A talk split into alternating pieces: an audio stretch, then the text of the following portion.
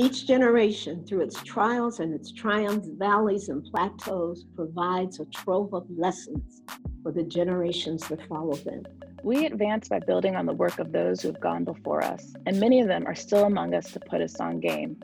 Gen Activist is an intergenerational podcast presented by Rosa Rebellion, a platform for creative activism by and for women of color. Imagine it as a historical digital archive remastered for contemporary use and permanent preservation.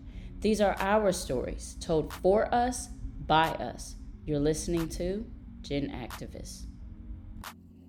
Welcome, welcome, welcome back to the pod, everyone. We're super excited to have you listening to season two, episode two of Gen Activist. Um, we have such a great episode with Maya Watson, who's the head of global marketing for Clubhouse. If you don't know about Clubhouse, it is a new social platform. It is an app you download to your phone, and it's all talking, it's all interacting. Um, via voice. And so it is a great platform. I've been on there for a while. It's a lot of fun. If you don't know about it, download it, create a profile, and start to interact with people. Um, all over the globe on a range of topics. It, it's phenomenal. Um, so we really enjoyed that conversation. We enjoyed having people in the audience to chat with um, who were able to send us messages, and that was really cool to have people actually in the living room. But first, we're going to have you listen into a conversation between Virginia G. Mom and I as we reflect on what it felt like to see Justice Ketanji Jackson be confirmed as the first black woman of the Supreme Court of the United States. And as always, Justice is in the room, so you're going to hear a little bit of her cooing. Justice is my daughter, for those of you who don't know, um, and a little bit of her in the background. And finally, I'm a little sick. I sound a little sick here. I was a little sick when we recorded um, our reflections about Justice Jackson, and so you'll hear a little bit of a difference in my voice there. All right, listen in. Hey, y'all. So, since the last time we talked, I'm so excited that I get to talk to y'all about this now. I've been waiting we uh, Justice Jackson is confirmed. Um, so we have the first black woman on the Supreme Court. Um, it took like way, way, way too long. As a black uh, female attorney, it obviously has just such a special meaning to me. Um, mm-hmm. To think about, you know, now if you know we go argue before the Supreme Court, which is you know usually the highest honor in a lawyer's career there's someone who looks like us up there. Um, so it it felt like you know I said this in the pod, which um, you know the audience will hear in a little bit, but it really did feel like the night the Obamas got elected. Um, just like that feeling of of just like complete exuberance and joy and like disbelief um, that they actually did it, but then also like a little bit of fear, you know, a little bit of like, oh man, like what's this gonna be like for her? But I think like she's strong, she's she's ready to go. Um, and so I don't know, it's just an amazing moment. And all the people who are like mad on the interwebs, um, you know, they can they can stay mad. they can stay mad. Stay mad. Uh, which reminds me, I don't know if y'all you recall Megan, I'm sure you do. This is probably like eight or nine years ago. But when we at the University of Texas were fighting um, a case that did go before the Supreme Court around affirmative action. And there was that hashtag stay mad Abby because it was in yeah. response to um, this particular white student who was suing this uh, the school because she believed that she did not get into the University of Texas because of affirmative action, that some other Black or Brown student, not that she wasn't qualified, but that someone took her spot. And so, this idea of like stay mad, I think, is kind of where my disposition was when um, Justice Jackson was uh, finally um, affirmed and confirmed. And I think it's because, you know, when we think about the process, like we got to see it in real time, which I think is, you know, something that's still relatively new, being able to watch these confirmation hearings on television, then also be in conversation with folks on social media, Megan, I know you and I, our friend group text is always blowing up about all the things happening.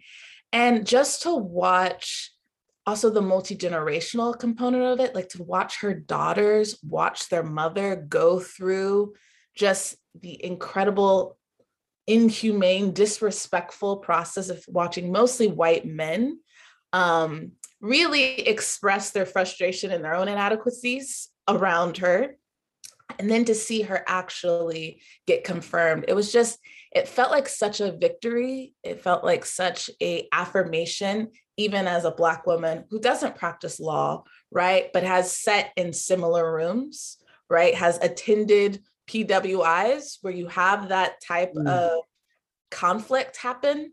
And so i remember when it happened the thing i posted on instagram was this idea of like even in the face of the nays, right? These, you know, because I think it was 51 to 47 was the final tally. And it's like, despite 47 nays of the most highly qualified person, not woman, person to ever come before the Supreme Court, um, we still rise. And that was just, it felt really encouraging around the work that we do is that we still rise even in the face of it. Yeah, there were so many dimensions to that moment in history, just so many. And I reflect on, first of all, the generations, how generations, I mean, I love that she gave credit to the generations, the ancestors, that um, sometimes we think we get where we are on our own. And so it, was such a lesson to all of us that we get where we are based on the work of those who've gone before us. Uh, and she's trailblazing for the next generation. So I, I, thought of generations, that was such a theme in hers.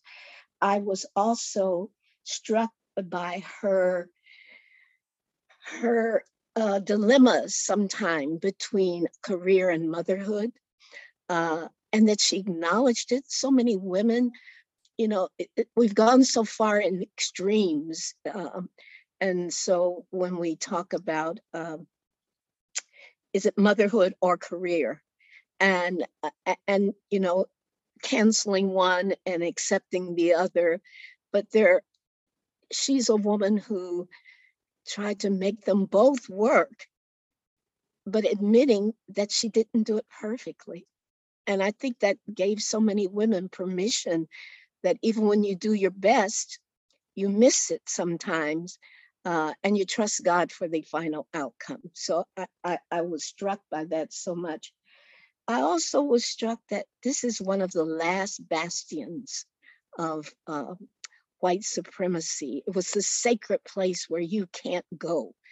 Uh, and it was, um, and it's just so marvelous that she was this combination of woman and Black and the two merging and, and, and in her represented. And it's almost as if white people feel if you invade the sacred temple, you are defiling it. You can't go in. And yet she you know, history and time and ancestors and her own will, said, I will go in. I know I talk about John Henrik Clarke all the time, but it was a moment where you've tried to tell us where our place is on the map of human geography. And she said, No, thank you. I'm going to determine my own place. It was such a moment of that.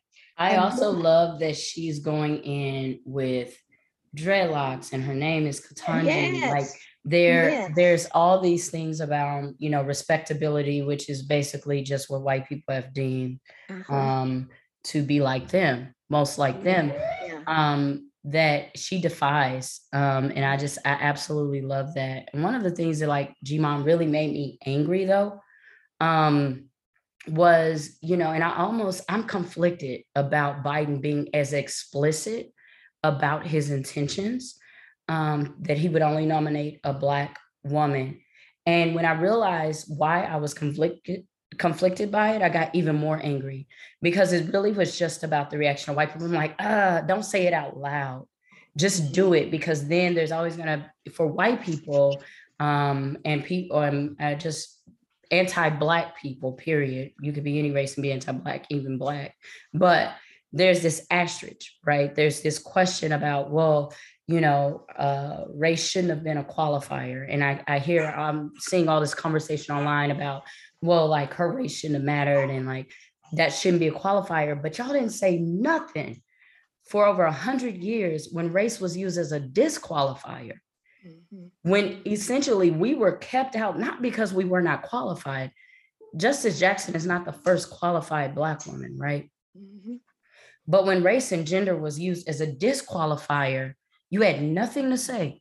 Mhm. But now all of a sudden, you know, you're acting like she just got there because she is a Black woman and you're discounting a, a- or at least diminishing her extreme qualifications that, you know, now she will sit as the most qualified justice on the Supreme Court. You know, that's very, very frustrating for me. And I remember a few months back, Nikole Hannah-Jones tweeted about that. She was like, this is the conundrum, right, for Black people is that we are so often overqualified, but we're kept out because of race. But then if people want to put a program in to reduce those racial barriers, affirmative action, whatever, then it said we only got there because of our race, right? And so there's always this this angst around it. Um, and so I don't know. That's been um frustrating for me. It has not stolen my joy. Uh, because this No, joy that I have, I'm not letting anybody steal, but it's it angers me. Well, I, I, I think of it this way. Um, so you want to identify me as Black. You want to identify me as a woman. Okay, I embrace it. I think that that's what she's saying.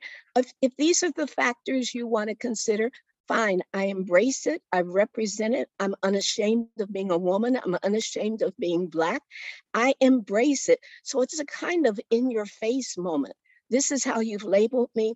I embrace it, and this is what I do with it, and this is how you have to reckon with it. So, I think it, it, it, it in a sense, was a moment of I'm not trying to act white. I'm not being white. I'm not trying to deny femininity. I have children. I have a husband. I'm all that, and I'm more.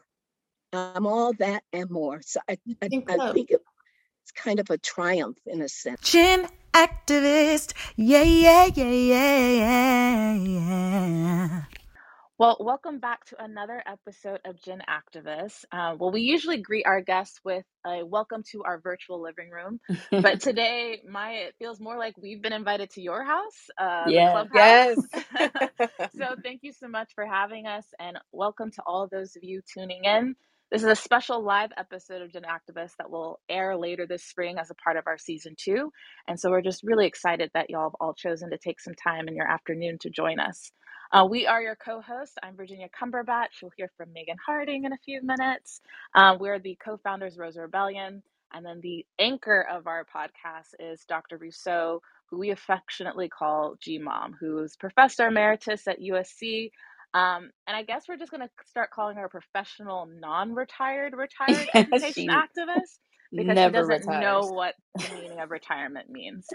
Um, but Gen Activist is an intergenerational podcast that strives to amplify the amazing stories and work of women of color who we believe are doing what we call creative activism.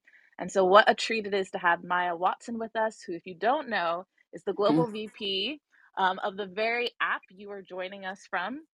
And before we kind of get to the role that Maya holds today at Clubhouse, um, she's had some amazing positions um, where she continues to tell inclusive stories and more representative stories of the global diaspora. So she's taken up space at brands like Netflix and Harpo Productions. Um, and we're just so excited to talk about sort of that common thread through each of those roles. But before we talk about your work today, um, the purpose you've been called to today, we'd love to learn a little bit about young Maya, um, who you were, what are the spaces that nurtured you, and how has that identity or perhaps identities set intention for your current work? And so, Maya, thank you again for joining us on the pod. No, thank you for having me. And it's so funny because my bro I see my brother in the audience, so this is gonna be funny. Um Hi, Maya's brother. hey AJ. Um okay, so I grew up in the Midwest. Um I was born in Detroit, um, spent like zero to ten in Michigan, and then moved to Minneapolis um, in elementary school. I have three older brothers, one of which is here, um, and two parents who both were in corporate America and left corporate America to become entrepreneurs. So, you know, when I think back to my childhood, you know, really good memories. I think we had a really good childhood, um, very tight knit family. Um, and i think probably one of the more transformative i think experiences is when my parents decided they were going to leave corporate america so my mom worked at ibm at the time and my dad worked at xerox um, and they got tired of the corporate hustle which now as an adult i 100% understand and um, you know wanted to create their own thing and live life on their terms um, figure out how to think about generational wealth um, and all of those things. And so you know we ended up having to move out of our um, you know suburban home into a two bedroom one bathroom apartment um, for a good chunk of time. And you know me and my brothers um, shacked up in one bedroom um, and my parents were in the other bedroom and i distinctly remember them saying like hey for the next couple years you know christmas isn't going to be as big as it once was. You know we're not going to be able to have brand name cereal. Um you know we're not going to be eating out. We're going to be you know cooking more from home ordering pizza watching movies together as a family. Um it's where we learn to play cards both spades and bid whist and you know it's because there was a sacrifice you know? Yeah. and i think that they took a step back knowing that if they could build this thing like it would pay off in the long run. Um, and so i think that was really clear to me you know around the value of hard work the value of sacrifice. And also like it's the moments that i remember most i think at that time you know? Like us all being together ordering like Vietnamese food, playing cards at a card table in a two bedroom, one bathroom apartment. And um, and so that was really cool to see that happen. Um, and then, you know, things blossomed. I think for me, like in terms of how I how I was as a kid, it's interesting because I don't remember this, but my brothers would tell me that I was really quiet when I was younger and I wouldn't talk very much and which is crazy that now I work for a social audio app that's all about talking. Um, but um, I think I was doing a lot of like observations, just like watching people and watching like you know body language and facial expressions and the energy in the room and the dynamics of people. Um, but as I got older, um, you know, my parents had uh, high expectations of us in terms of education, in terms of extracurriculars. Um, I think I told my mom this recently. I was like, I think I was like a bit over programmed um, in terms of all the things that we had to do, you know. So everything from playing sports, I was captain of the soccer team, captain of the basketball team, managing editor of the newspaper, also play AAU basketball. You Shout out to know, soccer. Yeah, Yes. I knew Yes, you were gonna I shout was saying, soccer. oh my gosh, you're just like a, a woman after my own heart. All the things. All the things. And so I remember we go from practice to practice in like the minivan, changing clothes in the car, getting like Mhm. Subway sandwiches. Um, so we were always really busy.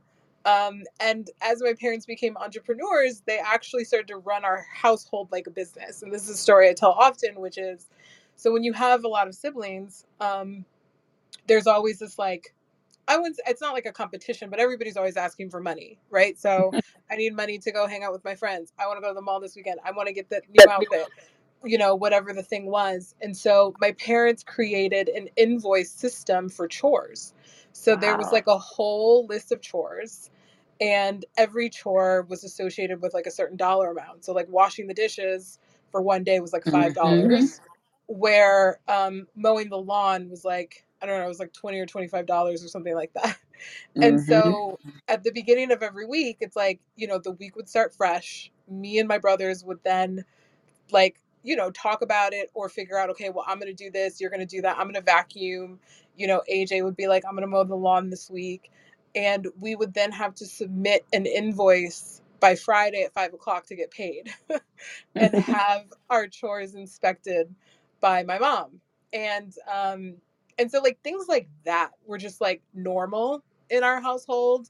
We would talk about the business that you know my parents were building and my dad would be like what do you think our slogan should be or what should what should our customer service philosophy be and so we always got to participate we were always really heard um, Mhm. and we also really created a sense of community with each other which i think even now as i'm older like family is still the most important thing in my life Yeah, I love that. My I so relate to the we just had a conversation this week on like a thread with some other friends that are moms of like small children. They were like, "What are you doing about chores and allowances and all that?" And so I'm gonna add that. I'm gonna say, "Hey, y'all, uh, listen, listen to this episode of the podcast. Start, It was effective because you know what? Because it, Yeah. it made you think about your week and you're like, man, I'm trying to hang out with friends this week and I need $30. And right, then, you know, and so my mom was a genius because the house was always clean. right, Um, and then we got paid, you know, and and it was like the worst feeling if you forgot to submit the invoice because you're like, but I did the work. I did the work. And it's like, sorry, you don't get paid. And so, you know, it's just stuff that was like I, preparing us for life and stuff. well, yeah, think it's so funny. It reminds me of my children growing up. I think uh, your parents were much more successful than I am. I can remember my son, who was about seven, six or seven then, and we had this little calendar. and People did their work and how much you would get paid for it. And my son, I should have known that was a direction he was going to take. He says, Now, does this pay include the tax? And so, That's so funny. and yes, that's funny. So at least I think it sparked an entrepreneurial spirit. in- Yeah. Um, but I'm really, uh, eh, I'm a mother, grandmother. So when I'm listening to your story about family, it just makes me think about my family. My husband was a pastor, and um, you said the word sacrifice, which was really important. So you've known, you know, you started out with, let's say, privilege or at least comfort, and then sacrifice, and then moving beyond it. How do you feel that uh, period of sacrifice? Because I, we always told our kids that we're sacrificing for the good, for the good, the greater good. So I wrote some of my best poems and notes to them when I didn't have much money to buy them gifts. And so, but Mhm. I'm wondering how you how you kind of look reflect on that and how you were influenced by either one and in a positive way negative or whatever but going from one extreme in a sense not the absolute extreme but certainly a change and the concept of sacrifice Yeah, no, that's a good question. I mean, I think that, I mean, my parents have also been married. Um, this year, it'll be, I think, 42 or 43 years. 43 years this year. and so it's it wasn't also just sacrifice in terms of um their jobs and what that meant for us in terms of like the means and like how we lived um but also i mean we saw it with their marriage you know and being married for as long as they've been married you know you realize that it's you know having a service mentality my parents give away like almost 30% of their income um, to the community and that's always been the case. Um, you know, we were raised in the church, and so we also, um, you know, my Christian faith is is something that is the utmost important to me. Mhm. And so I think that I I was conscious and have been conscious that good things take time, and Mhm. nothing nothing is really promised to you, and that you have to work for it. Yeah. And if you're willing to work for it and be disciplined and consistent and humble and ambitious at the same time, like good things can happen, but they don't happen overnight, you Right. know? And so I think when I started to get to high school, you know, we ended up, you know, going from that two bedroom apartment to, you know, a upper or middle upper class neighborhood. Mhm. And I remember my friends in high school being like, "Oh man, your parents like y'all are like doing it." And it's like, "Yeah, but you didn't see what went into this." You know, Uh, this this wasn't just it just all of a sudden it appeared like there were nights where, you know, you do get frustrated because you're like, "I want those Jordans." right. or whatever yeah. the thing is, and you didn't we didn't have it. Um Well, but I I do think that um I do think that the watching them work hard just gave me gave us a realistic point of view of what life was going to feel like. I love the spiritual part that you add to that because um, I think it's important for uh, children to grow up and say, "How much is enough? How mu- What's enough? Uh, and why are you entitled to so much more than someone else? How much is enough before you share? And say, that's enough for me. And so I I think that's such an important principle and for good reasons. It's not as if you're, just, you chose that. Your parents chose that for something bigger and better. Yeah, Yeah. they Well, did. I love the there's so much like overlap. I had the same experience, like, you know, a level of privilege, you know, both my parents were married almost like 30 years, um, travel, all that stuff. And then we went through like a really, really rough period. My dad, my dad got sick. And so I think Maya, you talked about like how that period was the most formative when you're in that apartment. Those are like the best memories. And I feel the same way about about mine. Um and also, I'm a PK. Virginia's a PK. Uh oh. So you are like, we, you are in uh, this similar clubhouse might company Uh there. oh. this Do we need to go to room might have church? a Yeah. No, I love that. and I raised a Yeah, but I PKs.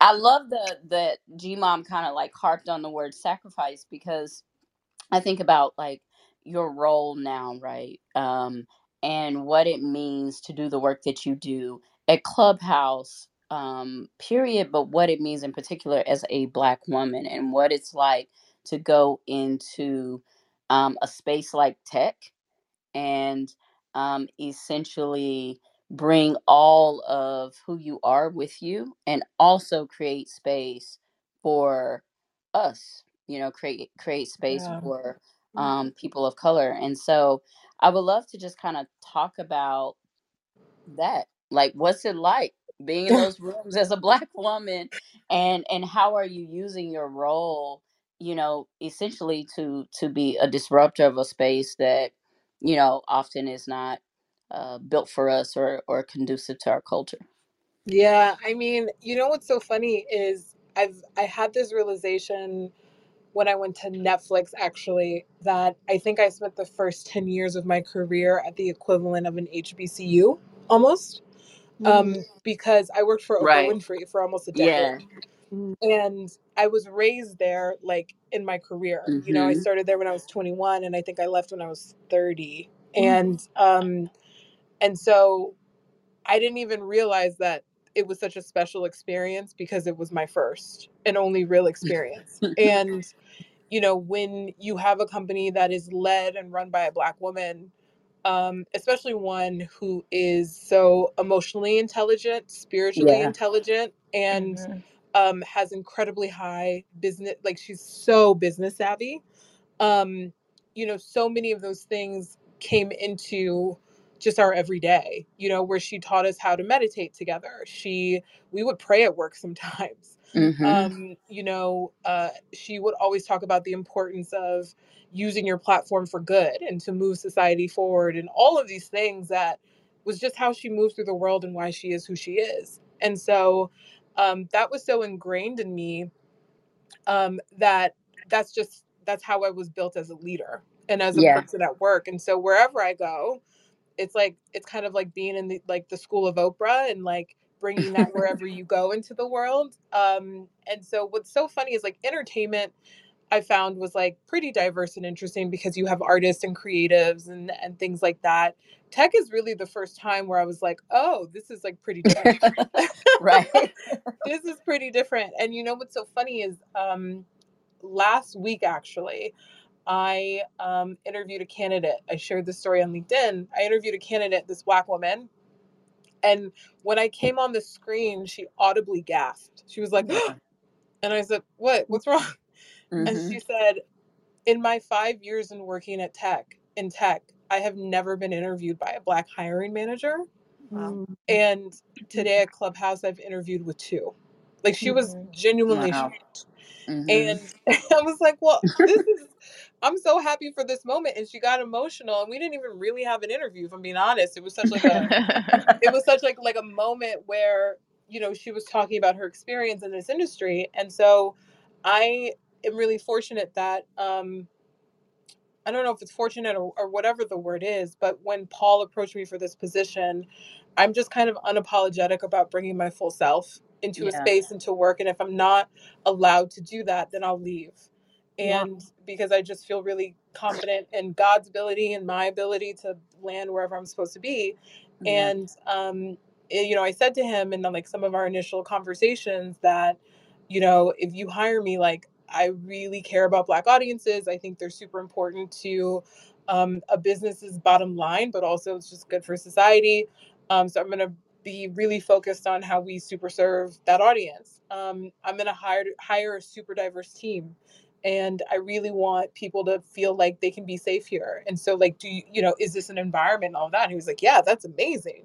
So um you know i think it really starts with who the leadership is. And we are very fortunate here that both paul and rohan at clubhouse are very inclusive leaders you know Mhm. rohan is of indian descent and he and i talk often about the responsibility we have as leaders of color to make sure that we're using this position to move things forward.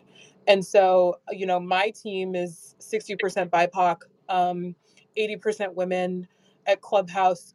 Women hold more than 50% of the decision making um, roles in the company. Mhm. And um, that's amazing. And I think I didn't realize how good it was until I had that moment with that I was candidate. Yeah. You know? I was It's about to say it probably runs really well because women are are holding those positions. I mean, you know, we're Yeah, I mean, we're good at we have s- a a cool lot of things. culture. Yeah, Yeah. we have a cool culture and we like each other and we work hard and you know, we want to serve a a really beautiful um, global community. And I think like the the overarching lesson, the most important lesson that I, I learned at my time with Oprah is that um, at the end of the day, everybody just wants to know that they matter and they want to Mhm. make sure that they're seen and heard. And that's especially important for people who have historically and traditionally not been seen and heard. yeah. And Right. so, you know, wherever we go, whatever I do, that is like my goal is to make sure that people who don't normally get to be seen and who don't normally get to be heard, um, that we focus on them.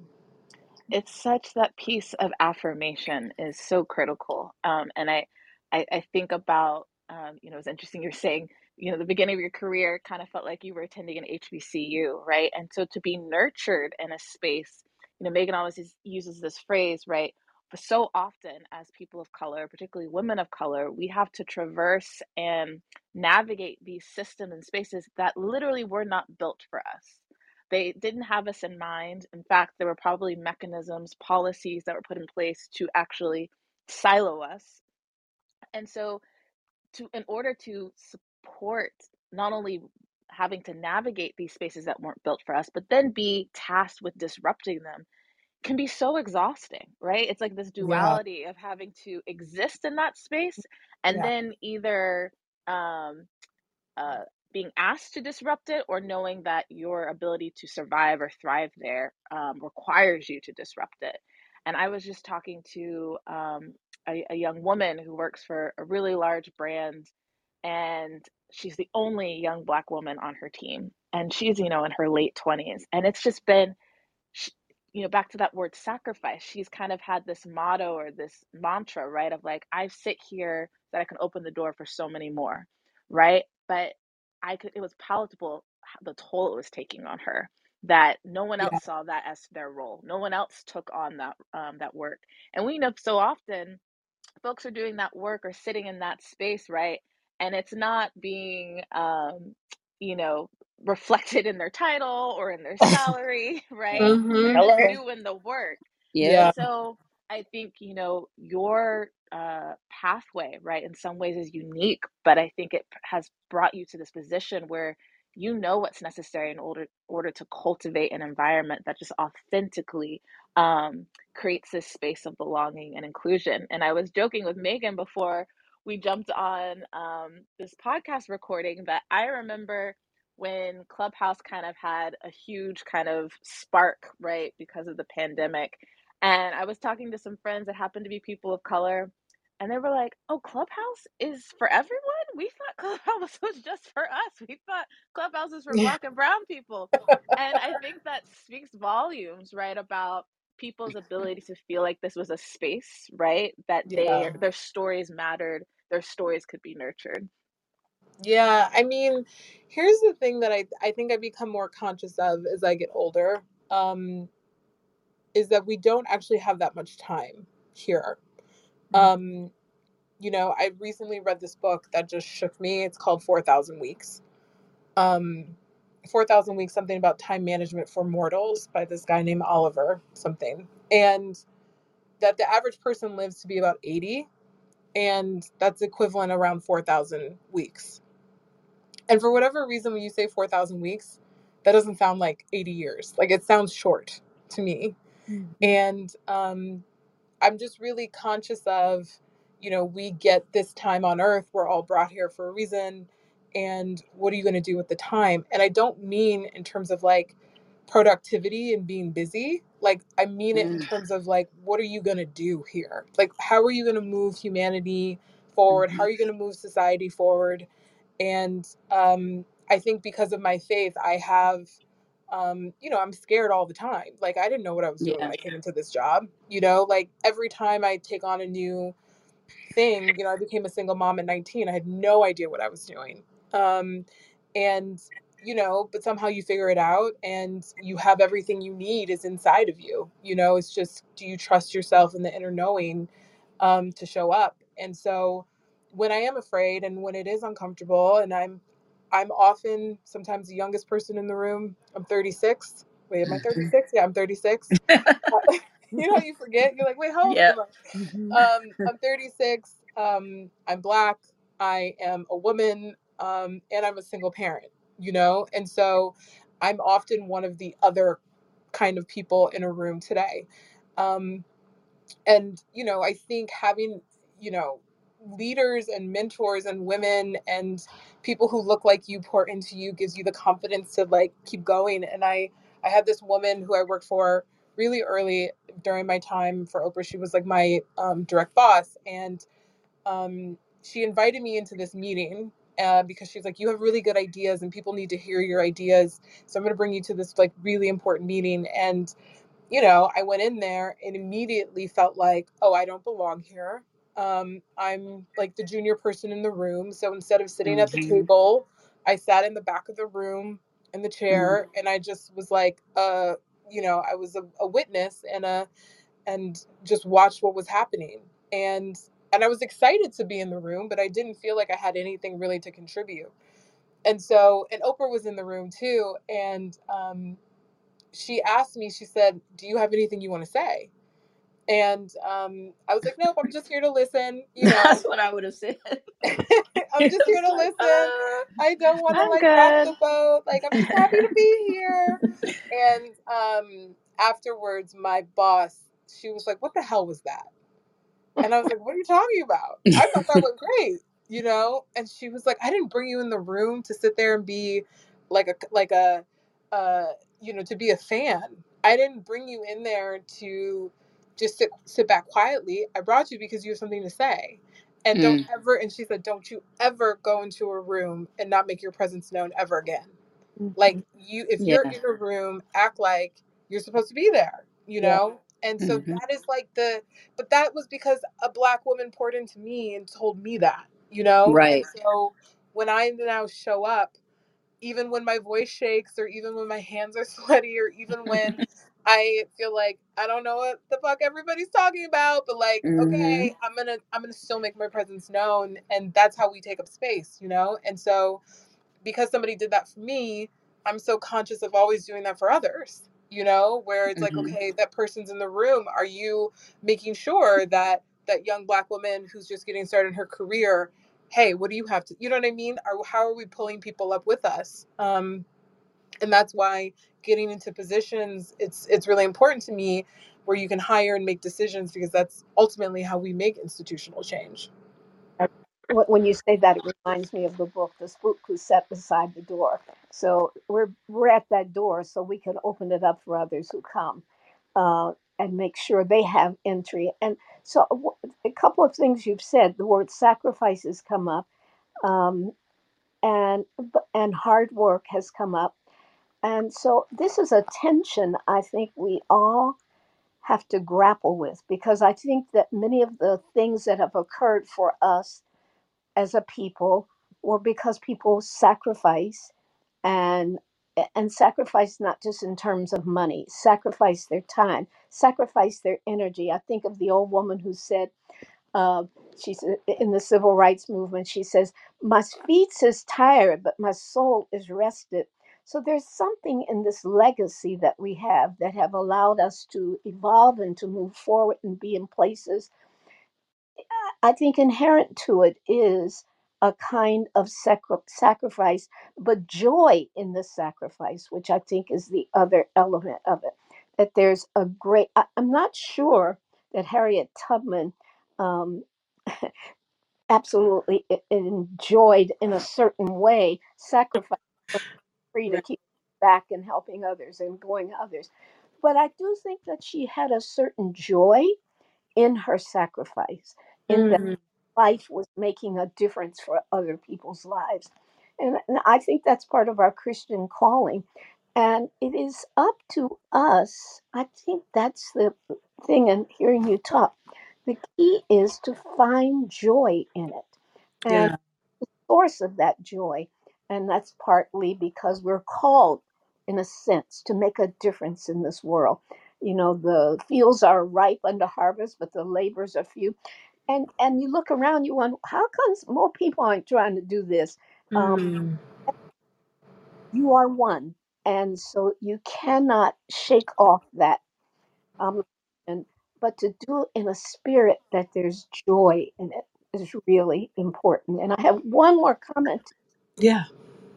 done and what you're doing so many times and it reminded me of the hearings yesterday with um, Ketanji Jackson and what she went through Uh, but what I think you are doing, and as an educator, we've not done well, but people like you from the outside are influences, is that you have given those coming after you permission to be and to be in places where for so many years black people felt like they were imposters. They didn't belong.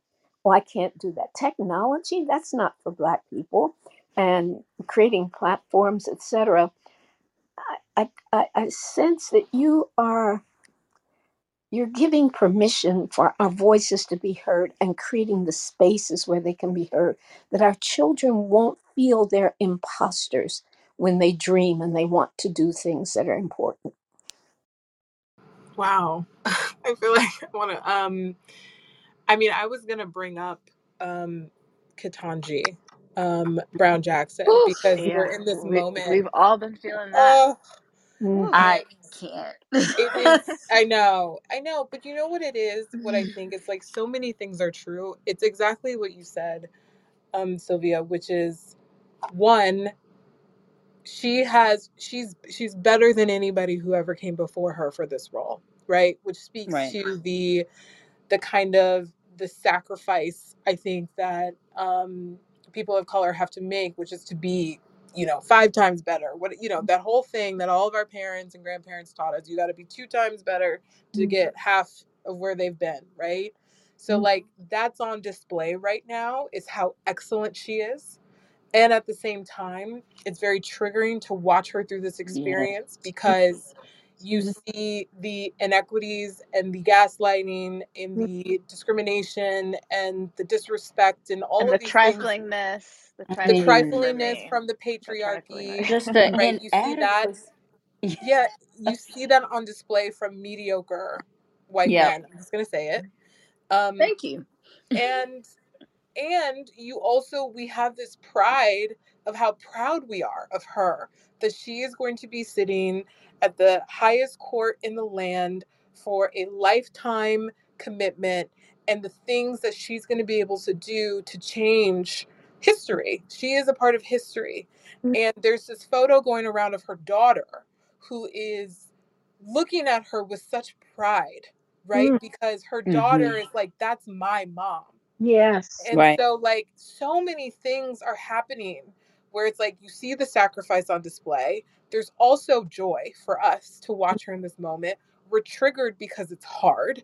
Um, and it's hope for the next generation, all at the same time, which is like, I think the black the black experience. That's what the black experience is. Is It's like it's it's an amalgamation of all of those of things. all of those Yeah. things. And so it's not just one or the other. And I think that's why we're such a complex, Mhm. nuanced. Group mm-hmm. that even in the face of tragedy, we still find humor and joy and all of Oh these my things. god. We You will know what I always find mean? humor. I It's know, Black I Twitter. mean, man, it was memes, it reminded TikTok. me it reminded me of like that feeling we had when Obama got elected, or at least, you know, I mm-hmm. I know I had it, I think as a culture we had it, you know, where you're you're proud and and filled with joy. I remember just literally laying on the floor and crying and at the same time being terrified for them Yeah. right like what it means for them and so there's that that like duality um that we always have to exist with um Mhm. which not everyone um, understands and i almost posted about how triggering it was to watch these confirmation hearings um and just I- I mean, like by trade, Maya, I'm a attorney, most recently a civil rights attorney, and so also understanding the job that she's going to go do, Right. and Right. like the mechanics of it, and the ridiculous questions she's getting about things that have nothing to do with the actual job, Mm. um, also is very frustrating. But I didn't post about it because I have been so triggered that I didn't want to deal with responses. Like I totally get it. I didn't want to have to in, actually engage anyone responding to me actually, you know, expressing Mhm. um, what it felt like. So And I I, just decided yeah. not to. But I, I What's think it's interesting, you know, because you you talk, you know, Gmom. Gmom actually has talked to Megan and I a lot about finding joy because uh, Megan and I have found a lot of comfort in trying to seek wisdom from Gmom about being in this position, in this posture, in this moment of like righteous indignation, like righteous anger right now, Just right? straight up Just anger. straight up anger and Totally. like and, and Somewhere between exhaustion. Ecclesiastes and Job, you know, That's some where mix. right? That's my mood. But you're point where we have to keep each other in check, not to become like paralyzed in it, where it mm. becomes apathy, right? Given our job, right, which we're called into spaces to be, you know, purveyors of racial justice and equity. And we're looking at GMOM like, you're 83 years in deep. We're in our 30s and we're Wow. already tired. And mm-hmm. you keep showing up over and over again. And our question isn't how do you keep showing up? Our question oftentimes is why, do you Why? keep showing up? Because these people are trifling, right? And right. uh, you know, G Mom is always modest, but G Mom was one of the first Black women to graduate Wake Forest. She was the first Black woman to be uh first woman and first w- Black person to be the principal of Santa Monica High School in LA. She has set in these exact same Oof. seats as hmm is right now, right? And yet she endures, and oftentimes her response to us is there's joy in the journey. There's joy in the struggle. There's joy in the resistance. Yeah. And hmm you know, there's a few times where I go, you know, gee, mommy and my grandmother, I love you, but um, that I don't, I don't know if that's enough today. Not don't trying to know hear that. joy is, is enough today.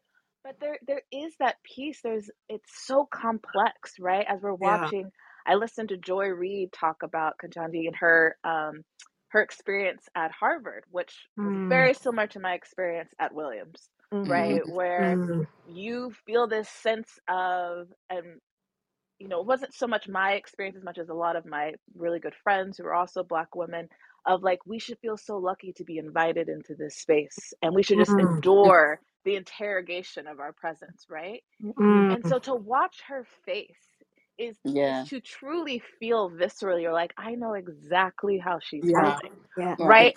Her contortions, you know, the her raising of an facial expressions. She like Yes. shifts in her The chair. the composure. composure, The right? But composure. But and she also Oh no, go ahead. I'm so no, I was just gonna say, Maya and G Mom, you probably could speak this too, is as we talk about the complexities of having to sit in these seats, Mm-hmm. there's also this piece of it that I'm realizing is that we've actually been fighting to be able to to demonstrate and express our full humanity, our full Right. Mhm.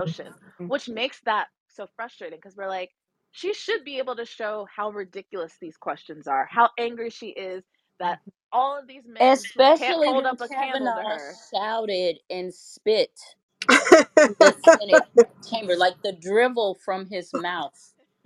But, but you know, yeah. Right?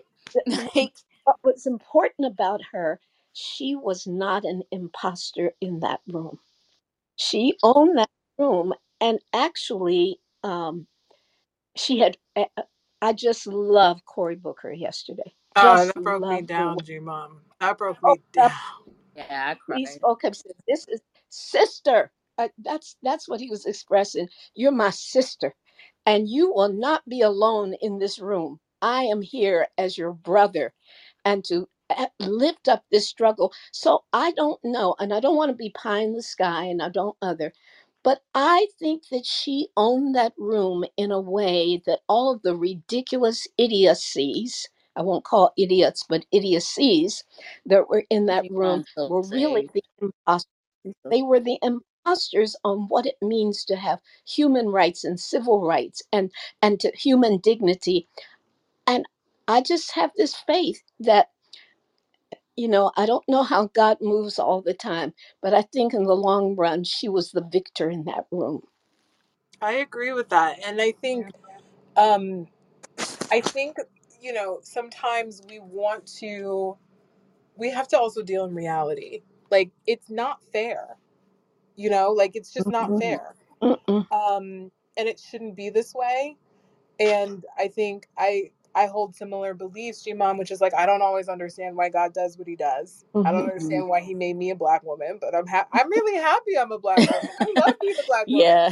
You know, even though it's like it's harder, and we're we're starting from, you know, disparities and things like that. But I think that when I think about my four thousand weeks and my time and my waking hours here on Earth I'm like, my hope is that my daughter, who is 16, it's she gets to be more free than I get got to be. You Yes. know, and Yeah. it's it's about like how are we um shifting society where everybody can be free and be in full expression. And so like what's going to be your unique contribution to that? And I think sometimes we feel like it has to be these big grand things. You don't have to be the Supreme Court nominee to to to do that. You can do that wherever you are you Yes. know, at your job, with your family, um, with your friends, with strangers on the street, you know, and just pouring into people and helping them realize that they matter and their voice matters and their contributions matter. And so I think that um, I oftentimes used to get frustrated as well, which is like, this isn't fair or Mhm.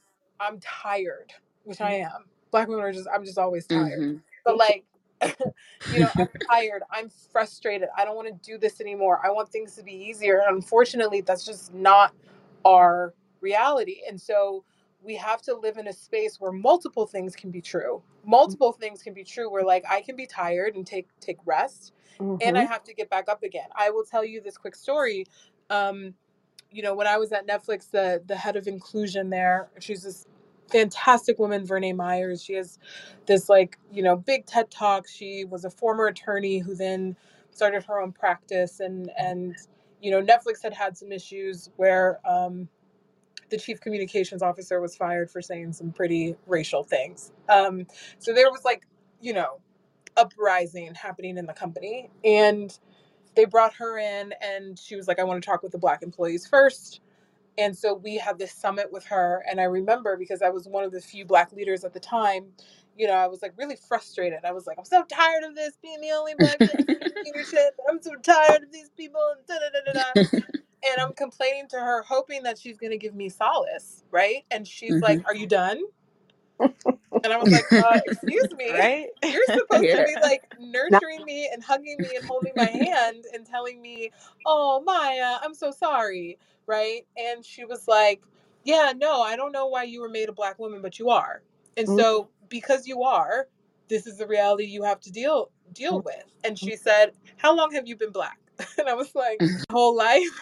she was like, Right. And so you're you have a PhD, beyond a PhD, mm, in race, mm, in discrimination, yeah. in in dealing with inequities. And she was like, Do you think that straight white men go home and think about, oh, I'm so sad for black people? Do you think they're thinking about black people over over dinner? And I was like, No, I don't. And she's like, Do you think they think about it when they're, you know, sitting in their offices doing their job about how they can help black people? I was like, Probably not.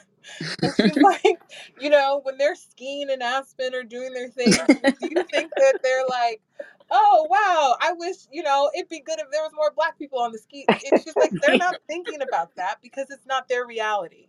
And Mhm. so you are a master, a PhD student, and Mhm. sometimes you're dealing with people who are in preschool who Mhm. don't actually understand because they've never had to. And it's Mhm. not because they're bad people all the time. It's just not part of their everyday. And Mhm. so, would you be as angry if you had that perspective? And that really messed me up because I was like, oh, wow, you know, like we do have to meet people where they are. And again, it's not fair. And we don't know why slavery happened and all these things happened, but they did, you Yeah. know? And because they did, it's like, what can we do today? You Yes. know and it's not all going to be solved in our our lifetime it's not going to be solved mm-hmm. tomorrow it's not going to be Yeah. solved in one march or in one supreme court um justice but like that is progress you know and i Mhm. think that's where the joy for mm-hmm. me is like when mm-hmm. i had that moment with that interview candidate that made me so happy. I was like, this is the best meeting I've had all week. This made me so happy because I could see her response to that and how it changed how she what she thought was possible. You Mhm. know, and if we can do that, like I'm okay with that. I'm okay Yeah. with that. And you know what? Eh, eh, She's willing, eh, and it's almost Christ-like. And I don't want to go too far there, but she was willing to endure that. She knew they were going to do some of this. Yes. She knew that, Yes. but she was Mhm. willing to endure it for the Yeah. prize, which is to sit on that Supreme Court and to spend the rest of her life, if she desires, making decisions or making input or shaping, reshaping. Uh, sometimes in subtle ways, sometimes in victorious ways, reshaping the way that Supreme Court sees itself in relation to the people. Even nothing else, her voice will be there every time decisions are made. So it's almost like Christ enduring the cross Mhm. for what he could see that we couldn't see. And that's and we are often, I don't want to I want to have a I, I don't want my children to go through suffering and all that. I don't want all that. But it is the reality. But Yeah. if you can see the prize that is there, that is greater than you are, Mm. that's the joy. Mm. Preaching. I know because we always like. How do you go after Gina? well, you know what? Because I think the other thing, what I love about this generation too, is like we listen. We we will go to therapy, child. And That's what I I was. yeah. and what I love about that is that we do have more emotional intelligence. And what I'm realizing is that it's not denying our feelings because it is true. Yeah. It Right. it is Yeah. hard. I Yeah. am angry. I do have rage. I am sad. I get heartbroken. All Mhm. of those things are true, but emotional regulation and health is Yeah. also the only way through this, which is not denying your feelings, Right. but Right. sitting with them, allowing yourself to Acknowledging them. yes, Yeah. allowing yourself to feel it, Yes. and Part of you can move our. Yeah. part of our resistance right is allowing ourselves to acknowledge the full range of our our feelings which is then you know giving ourselves permission um to be fully human and and demanding that other people um give us the same right and and see us as fully human i remember when we launched rosa rebellion we launched our first program called rebel and rest and it's around this idea of just extreme fatigue, especially for the people who are doing this work, racial justice work, disruption. And that can look like traditional activism, front lines, the marches, all of that. Or it can look like what you're doing, Maya, in a company, disrupting from the inside, carrying your full identity with you and trying to create space for others. And so we wanted to create a space that was so that we could just be. We could we could rest, we could heal, we could kind of lay down that burden in group with people who had um, the same experiences. Um, because we recognize like there is a real toll right there's a real cost um to the work that that we Mhm. do but then on the other side kind of a lot of what you know gmom has kind of uplifted and you too maya is that the work is also the ability to to imagine right what what kind of these oppressive systems and and disparities and racism tries to steal from us is our ability to imagine something different and so i hope that in this confirmation hearing in the work that you're doing maya and the work that we're doing at russell rebellion certainly the work that gmom has done that you know kids like um, judge brown judge sorry judge jackson's um, daughter get to imagine something different. You know that the woman that, that when you opened did the interview and she saw you that now she can imagine something different um, and so i also think along with holding on to joy we also have to fight for our um, ability to to imagine a, a new way forward I agree. Yeah, and we deserve to to you know one of the things that I've struggled with um that has like been present for me in therapy is like I really equate my worth to success hmm Mhm. and I equate like value in doing it's very and and I american think very American. And I also think like, yeah, and so I I'm really trying to um be really conscious of also spending as much energy as I spend trying to fight the good fight, Yep. also taking care of myself. Yeah. Absolutely. Um And that and they're inextricably linked, right? yeah, That like how can we sustain this Right. work, Right. If literally our souls and our minds are depleted, Mhm. right? I, I think about that quote and I'm gonna paraphrase it from Toni Morrison, and she talks about the greatest disruption, right, that racism has is our ability to distract us from our work. And so Mhm. like if we don't replenish ourselves, if we don't give ourselves permission to just be sometimes, to sit in the full complexities of what it's like to be people of color, to be black women, right, to be women, um, then how are we how are we able to create, to innovate, and to contribute, right, Right. to this work and to our community? Yeah, you don't have anything to give if you don't replenish yourself. And I think that that's some of the good work that you and Megan are doing by acknowledging uh, young uh, women who are coming along um, celebrating their work, giving them moments of joy. You know, joy comes in moments as well. Just and um, giving them just moments to love themselves, love each other, to reflect. Um, so it is a combination. You do have to replenish yourself. Mhm. Um, but the struggle continues. That's the reality. The struggle continues. Uh, yeah. So Maya, what in this season, you know, as we kind of wrap up, in Mhm. this season, how are you pursuing joy and rest? Um, and what in this season is kind of um, allowing you to create space for those things? Um that's you know, I- I'm working on it. You um and all of us. but yeah, but I yeah think um I'm really in this um space of thinking about my needs first um and you know what do i need so like for instance i was supposed to travel for like to go somewhere with friends and i was like you know what i am really tired and i feel like if i make this trip i'm gonna you know be out and about and all and i'm gonna be more tired so i i respectfully bowed out you know like just following the flow of myself is something that i'm thinking about i'm realizing that there's certain things that really bring me joy like preparing and cooking a nourishing meal is like in the top Mm. three things for me of like love that. just being like really Mhm. present with like plant-based foods and things like that um i'm trying to allow myself to i mean a, a big act of self-care that i do sometimes on the weekends is i'll delete twitter and instagram off my phone Maya, virginia you speaking my I don't Mhm. delete it. I literally just don't open it. but like if i if i don't delete Megan. it i'll open it because I, I don't trust myself so like i have to delete it off my phone Mhm. and you know take that time back because i will go through the scroll and the Mhm. what's everybody else doing and get caught up in the day to day who's the main character today and um you know so like i delete the app so that i can be more present. Um i love watching trashy reality tv like i can't help me it. too. What's your i love favorite? Oh real housewives hands down. Okay, all right, all oh right. mine is Megan and married I, at first sight. Megan and I, Megan, married at first sight.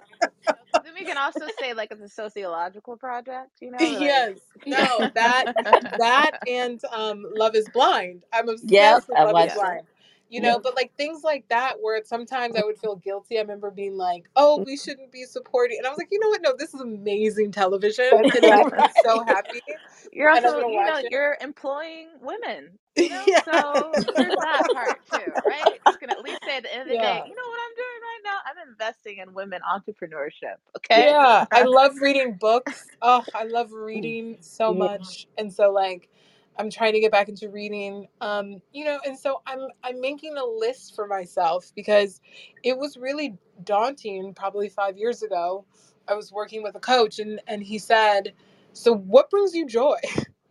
Mhm. And I was like, "Uh uh, you know, and, and he was like, okay, yeah, you you need to pay attention to what brings you joy, and um, you know, because I became a mom so young, and I just I went straight into the hustle, the grind, rise and grind, rise and grind, and um, and now it's about the art of doing nothing. Sometimes it is about, Mhm.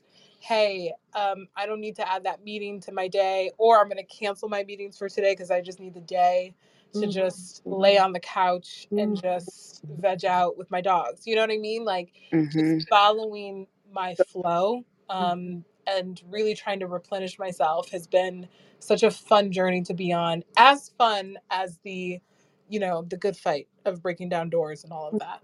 Mhm. Love that. Love it. Such a great reminder. Um, there's so much alignment. You know, Megan and I are um, telecon like I think telepathically she's saying like, "Wow, is she talking about you right now?" Right? Just learning how to. Um, there is. It comes from you know I'm one of four kids. I'm the granddaughter, or you know, of a of a grandmother who had four five kids, and there is this sensibility I think, particularly as Black women, as people of color, right, that we're constantly doing, right, and our Mm. doing is what we align with our value right because Mhm. that's how we have been Mhm. able to um to ascend to certain roles and platforms right is by constantly being the doer and there is something so powerful when you get to a place in your life and i am just now coming into that right where you're like oh my value and worth isn't based on what i do right my purpose and what i do are not the same thing Correct. right and that i Mm. believe rest and my peace of mind Mhm. is something um, that not only am I worthy of, but it is it is what I'm called to do, right? That I can do Totally. this work from a place of peace and a place of rest. Mhm. Whereas I think we were always thought, even even even if unconsciously, that we were constantly doing this from a place of fatigue and resilience, right? Oh, we're so Totally. resilient as a people, you know. And I'm like, you know, yes, we're resilient, but we also can do this from a place of joy. We can also do this from a place of rest we can tell our friends who love us, hey, I'm bowing out of this trip and I'm just going to go sit on the couch and watch Real Housewives. Yes, you know what? Because Um, I'm like, if Jesus took naps in the storm, so am I. So will I. that is so good. Yes, that. That might be the, the quote of the episode. That's the quote. right? That's the quote of the episode. And I'm learning to do that. that There's some days I get up and I want to do this and I do that, and nothing's working. And I finally learned now that five kids are grown. I d- well, I'm not going to do anything today. I'm just going to rest and restore myself. And it's such a good feeling. So there, we go through seasons and days and, um, with a common purpose and direction, but we have seasons of rest and seasons of work. Well said. You remind me so much of my grandmother. Um, and, you know, one of my favorite memories with her is, you know, she'd be in her house and she had her routine where um, in the afternoon she would watch Wheel of Fortune and Jeopardy. And um, it's, it's, it's, I still do it today. Um, and I'd be like, aren't you just like, you know, don't you get tired of just like doing the same thing? She's like, you know, she raised um, seven children as Oh. well, and um, you know, sacrificed a lot. Yes. And Mhm. you know, her kids are such a beautiful reflection of Oh, who she was. And she's like, no, I get to rest now, you know, and just Yeah. watch you all, you know, do your thing. So G you remind me so mom, you much. should you should uh you know listen to her. G mom G mom has Cool. retired like a million times and never rests. We're always trying to get on her calendar because it's busier. Although when Um, she came to Austin for South by a couple weeks ago, I tricked her into getting a manicure and pedicure, and she was actually very grateful. So I was very proud of her. She Yeah, great. I'm proud of her too. Then, um, Maya, I have just loved this conversation. Um, we're so grateful that you allowed us into your living room, um, just to to have a conversation about all the things and disruption and what it's like to be a Black woman in tech, but also just our kind of universal human experience as Black women. Um, and so, thank you so much. It has just been a pleasure uh, Thank to talk to you. You. Thank you. And Thank you for all for everyone in coming the to audience. Clubhouse. Yeah. Yeah. Yes, It is- thanks for having us. It indeed has been a pleasure. It's just a wonderful conversation with you. Oh, Yes. thank you, G Mom. I'm so mm-hmm. happy I got to be in the same space with you. So much wisdom. Well, mutual. It's mutual. All right. Well, All right, y'all. Have a good day. Bye, Bye, everyone. y'all. Everybody, take care.